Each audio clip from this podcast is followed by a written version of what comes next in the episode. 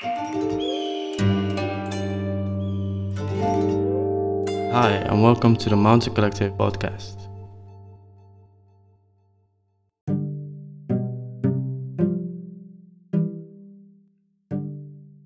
I started with marketing, so then my background is in marketing since 10 years. And then I really grew with the Web2 ecosystem and marketing and way of doing business. And then since 3 years or so, I stepped into the Web3 space. So then everything I knew from the Web2, I brought it into the Web3 world. And I joined the BizNel Foundation, which is one of the largest ecosystem in the Netherlands, in which we group together any kind of startup, but also we link them to corporations and the government to try to educate and build meaningful connections between businesses. And on the other hand, I'm now part of Deloitte in the Web3 team. So I have now the chance as well to see how Web3 is implemented and advice from a corporate perspective. But for the rest, I've been doing some freelancing in Web3 in the past. I founded my student association in Maastricht about Web3. So I'm also very close to the education side, because I think that this is really valuable and a crucial point if we really want to put forward Web3 adoption. For sure, talking about education, I'm here to get educated, to be honest with you, because I'm coming from the artistic side, but also, you know, from the business side, and slowly but surely, I'm hearing this, this upcoming Web3 technology, which has to do a lot with, bridging, elements together. But so yeah, I'm really curious about, what you can communicate to us today and educate us in that space. And also to add, I'm super happy to have you on the podcast. So I'm very excited. Thank you for the opportunity, indeed. Yeah, for sure. So I first and foremost, I have to apologize for last week. I didn't join your Deloitte's VR thing because, as you know, it was during day, and I just did my best to bring my team. Yeah, you told me we're super busy. Totally fine. Yeah. So that was last week. Was interesting, for a lot of blockchain events. What can you tell us about what happened last week, and also in relation to what's gonna happen in the future? Yeah, so, last week has happened a lot because since it is the Dutch Blockchain Week, we do it all over the Netherlands. So we really try not to cluster it down just to one city, but we try to expand it and give the opportunity to everyone to organize their own events in whatever city they live. So that's another way to also communicate and learn more about their community in that specific city. We had a variety of different events, which can go from the more blockchain side to the crypto side to the more regulatory importance, but also the creative and the digital art side. So I would say that during this week, what I really like is that everyone comes together, regardless of the passions, the expertise, to just share knowledge, because then you can also find many blockchain drinks and ways of networking that I think it's what really makes this week unique. Yeah. And then if I want to relate this to the future, I think that this is the way in which Web3 is growing right now. So every year we gather more people, every year we hear new use cases and new companies that enter the market. And by giving the opportunity to all of them to always express themselves in the way they want, especially, I think this is really the way to try to also be more inclusive and be more open to all the opportunities that are out there. Okay, so basically that's key, right? The key here is to be more open for what technology brings us today, right? Yeah, exactly. But on the other side, I would say if you're a startup, then you also need to step up.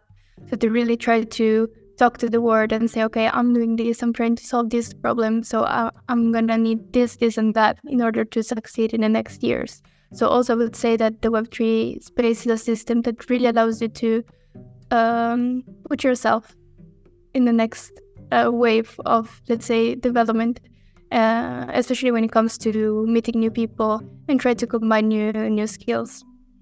Yeah. So what is the goal of, obviously, like we want, as human beings, we want to, advance ourselves and go from, web 1 to 3. So what is the difference between 2 and web 3? Well, I would say that the main differences is in the way information is shared and the way users are rewarded. So if you consider how we have lived so far in the Web2 space, there are always big companies that own the data and own our user experience as well, to a certain extent. So what comes with Web3 is the fact that each user has the potential to really contribute and being rewarded for that contribution by, investing in a token and then getting a percentage back, or just with loyalty programs. But by owning the data and owning the actions that they do, they can feel part of the ecosystem in a way that it's completely different from just being, on Instagram and you're a passive user, even if you support and you like the space. But with Web3, I think both parties are empowered, both the user and the company. Yeah, interesting. And that's from the from the back end side, right? Like, what about the front end? Do you think that 3D elements come into play when it comes to Web3? Of course. If we think about the metaverse, it's key that the 3D elements may come into place. But if we think about virtual reality, augmented reality, all this integration in enhancing the reality and the experience of the way we live nowadays, it's really fundamental to create a new space that allow everyone to experience what we offer, what the world offers, at the maximum level possible. So if we relate Web3 to 3D, I would say that it's not just because it's Web3, because if you bring a 3D object in Web2, you may also have the same result, because we are kind of going in two different lines. But it's really the combination of all these different aspects that goes in enhancing the individual, I would say, as itself. Yeah. So from your experience, coming from marketing background into this new really exciting space, like, do you have any examples for? I mean, I know this is on the spot, but if there is any great example of a Web3 application where it's combines these three elements all together. That's a challenging question, because I think that's something that all companies are trying to do now. Right. So how we are going to onboard users. So how we're going to detach ourselves to the technology, to mentioning, okay, you have NFT, you have blockchain, but you're just going to focus on the actual use case and on the actual result without enhancing the hype of the new terms. So I think this is somehow still a great challenge. I would say I don't have any great example in mind, but I would say that what we should try to aim for is really to understand what the user wants, understand what the users need, and trying to repropose that in a way that then it's transparent and rewarding for the user itself via the blockchain technology. And anything that comes around that is just part of enhancing that experience of the user. But it all starts to, okay, at what educational level is the user now, and what they actually need and what they would like to see more from my company, for example. Yeah, I really think that's key, right? Because since this metaverse idea doesn't really appeal to older generation, you know what I mean? My dad would be like, I have a Nokia, what are you talking about?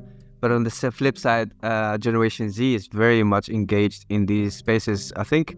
Do you think that's the reason why we are all shifting towards this gamification engagement kind of, web form? But I'd say that if you just saw before again stepping into this call that they made a new report of what Gen Z like most in terms of Instagram and Roblox and TikTok, and Roblox is the most used application from all users. Coming from the Gen Z. So you really see the role of gamification indeed. And on one side, I'm not very much a gaming person, so maybe I'm the first person who can speak about this. But I think that the fact that the world is evolving. And with AI, if you think about it, for example, it all becomes more automated. So we have more time to be creative, more time to experience, more time to dedicate also to just build what we want. And sometimes you cannot build what you want in real life. So then it comes to the gaming experience, where you can be whoever you want and say whatever you want, or just create the surroundings around yourself in the way you have in your mind without the need to interfere with, I don't know, the government or companies or financial means as well. So I think it unlocks a new barrier also for creativity and self-expression. Yeah, definitely. I think it really does help, new users to come on board. I feel like a lot of, I had, like a Gen Z intern, and like, I didn't know what she was up to. Like, I've been asking her like questions like, hey, so what do you think about this? And what do you think about this? She's like, yeah, dude, like that's really old school. Like, and I felt that. And when you get in conversation with Generation Z, it's a complete, new world that they live in, and also like the time span that they spend on, platforms. It's very fast. Going from, let's say, like you start in Instagram, and then you go to a website, and then you end up into like a different platform, and you just jump from one to another. I'm usually how I am as a user. I'm from the Generation Y, Millennium, and my like the way I utilize internet is I just go to one website for a certain goal, stay there until I finish my goal, and then I just leave to different things. So I feel like, I think I'm also on your side when it comes to, I'm not a gamer, but I've tried like few metaverses, and I've tried like few websites that utilize like 3D, but it's really appealing, to be honest with you. Like there is this website for, actually, a lot of examples. BMW did an interesting, collaboration with also Adidas is really working very hard on these, spaces. It's very engaging. Like even though I'm not a target group, I'm becoming also like, closer to the target group, which is interesting. Yeah, that's it. For me, it's more that I really like living in the current world, not as it comes, but I like the fact to have concrete things. So for me, the metaverse, I would really step into the metaverse once I can have the virtual reality embedded almost all the time. Because I also did an interview in the metaverse, and it was nice. Wow. It was nice. There was my avatar moving around, super cool, but more for the newness of the experience rather than something that I would really like to see every day. For example, I prefer to talk to you and see your face moving than your character, that I cannot even, recognize the face or see exactly the expressions. So maybe on this side, even if I'm younger, I'm still more on the Gen Y side. But I think that's why virtual reality can really play a big role in keeping the experience of the world in which we live, but with a really enhanced and unlimited opportunities of doing whatever you want to do. So that's from the, the gamification side of things. I think it's quite clear what we were talking here about. Like it's becoming also like a mature space for people to understand like how to move like a character in the web space. When it comes to your expertise, which are marketing, like what opportunities do you see in this space when it's all like it's an immersive experience for a user, and you have the user for a long time? Like like if I'm on a website, I just click and I'm gone. I just do my thing. And if you are playing a game on a website, you have a user for let's say 30 minutes. Like what are the opportunities for a marketer in this case? Yeah, so I would say that if we compare virtual reality to augmented reality, I see augmented reality implemented way earlier than virtual reality as a marketing pushing object, let's say, for enhancing, for example, products. Because nowadays it's quite expensive to get VR glasses, or just it's not too comfortable to walk around all the time with the VR glasses, even if the new Quest 3 from Meta really allows you to see everything around yourself if you don't enable the virtual reality. So has the augmented reality embedded as well. But if you have to think about the general user, I would really say that the first thing that it's going to be implemented by everyone is augmented reality.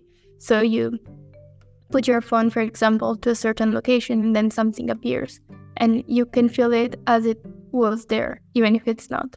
So I think that's the first use case. And especially when it comes to product-oriented companies, this is really huge because it can allow the users to do experience and really be conscious about what they buy. So if we want to add a sustainability component as well, then maybe you reduce the amount of people who then just call back and, hey, sorry, this, I don't know, this ring didn't, I don't like it on my finger, or, oh, this sofa, actually not too sure, you know?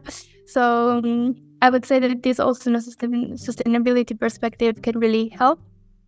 But if we look, I don't know, 10 years from now, maybe just 5, since we're advancing so fast, if we have VR glasses like the Ray-Ban ones that they did, but even more friendly, that you can change, for example, the structure of your glasses, and you have the ability to switch to a virtual reality mode, then there you have infinite opportunities. Because if you just imagine sports, I have, I don't know, my cycling bike at home, but I don't want to cycle against the wall, you know? So maybe I can put my glasses and then I'm in the middle of the nature. And so it's really a way of unlocking unlimited possibilities for everything. And I could talk about use cases for an hour or two, but I think that like for companies, it's really finding a way to not change the habits of the person, of the people, but including these elements of virtual and augmented reality in the easiest ways possible. Yeah, it makes complete sense. I think IKEA catalog, yeah. you know, this catalog, it's 80%, maybe even 90%. It's between 80 and 90% 3D rendered images, which have been the case for, you know, the last few years. I don't think people are aware of that, you know, just like this small fact, but to take that into... But that's another point. Yes. Like, till you don't have all the people actually educated to all the kind of opportunities that then they have, even if companies advance super fast, then users don't immediately get the benefit out of it. So that's why I go back to what I was saying before, that it's important always to go in line with how much educated the users are. So it's rather you dedicate your part of your marketing just to educate users, and then you can have the most advanced technology. But if you make it too complicated, they will just not understand it and maybe opt for another company that is not as advanced, but still satisfies their needs way faster.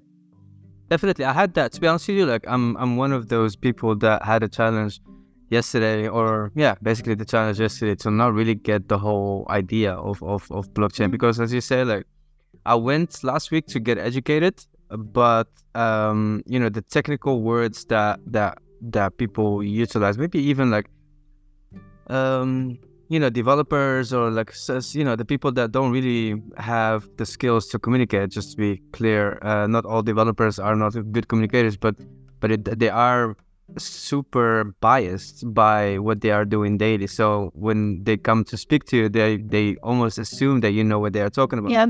And I think that your part here, being an educator in simple words for the Joe, everyone that can understand, like with these IKEA examples and stuff like that, I think that is, it's very important. Even for me, like as someone who's, you know, I've been in the 3D industry for the last 10 years, but for the blockchain, I think I'm still like trying to get the idea of it and understand like what's behind it. But so thanks for clearing a few of those things already up for us. So in terms of, you know, so in terms of the future of your journey, like your personal journey, it's obviously very exciting now, like to see where you are going and how much, you know, I saw you last week like posting a few things on LinkedIn and Instagram for the people who are listening, like just, you know, go check that out. It's a lot of, you know, you've been all over the place. I feel like you are very much excited about where you are today. Where do you think you're going towards in the future? Yeah, so first I'll comment on what you were just saying. The reason why I'm always like all over the place is because I'd like to be present. I like to be present in the moment, and I like to experience, and I like to really understand directly by being there, not just by reading, because that's another part. But I think that, and then maybe it's an advice to everyone who really wants to enter the Web3 space as well, just go there, go to events and go experiencing, go and talk to people, go reach out, because compared to the Web2 space, it's an even more open culture that really welcomes everyone to just talk to each other. So just be there. And well, you pose a great question here, where I want to be. Well, I have a very entrepreneurial mindset, I would say, and I have many projects in mind that goes in and out every day. So I would say that at the moment I'm really trying to focus, how can I combine my passions with something that I really think can be valuable for a lot of people.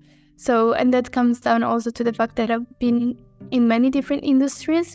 I would never call myself a specialist, but more like a generalist. So I can really understand maybe more cross-functional problems. And so now I'm really taking the time to understand and study what is going on between different industries, between different Web2 and Web3 worlds, but also between people, because since we are enhancing more the digital realm, and I studied digital society as a bachelor in the past, so I really have also this understanding of how society is impacting the digital from cultural, political, economical perspective. It's interesting to see how you don't have to only focus on the new solution, but also how sustainable and digitized that solution has to be.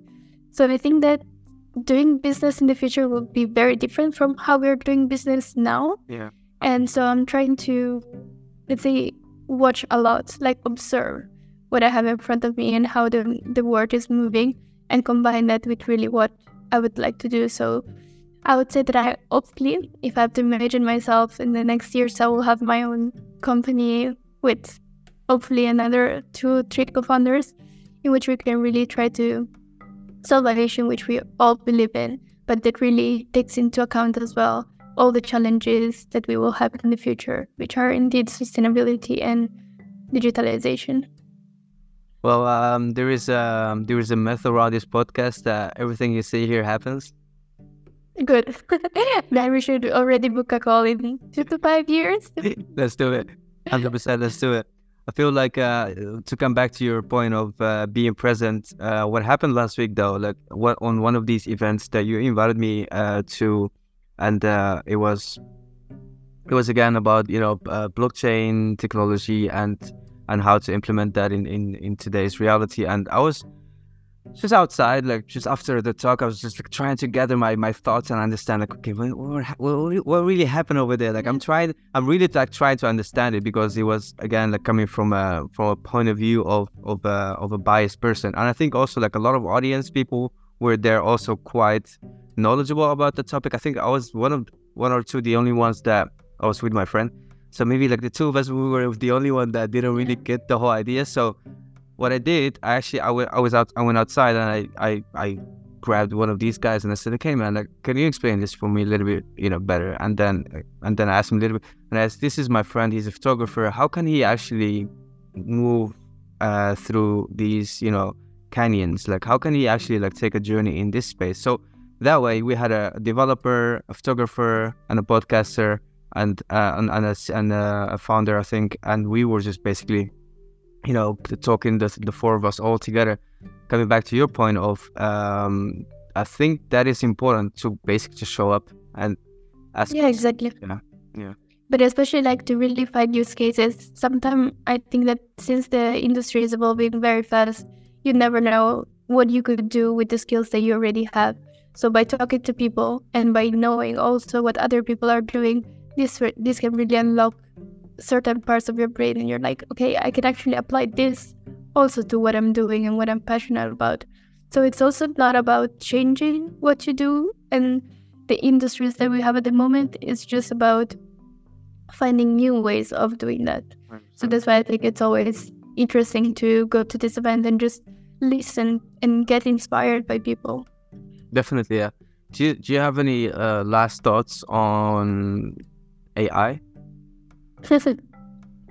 Well, we have some recent news about Sam Altman, so I don't know how much we should disclose here. But well, for me, I would say that AI is really the future, whether we like it or not.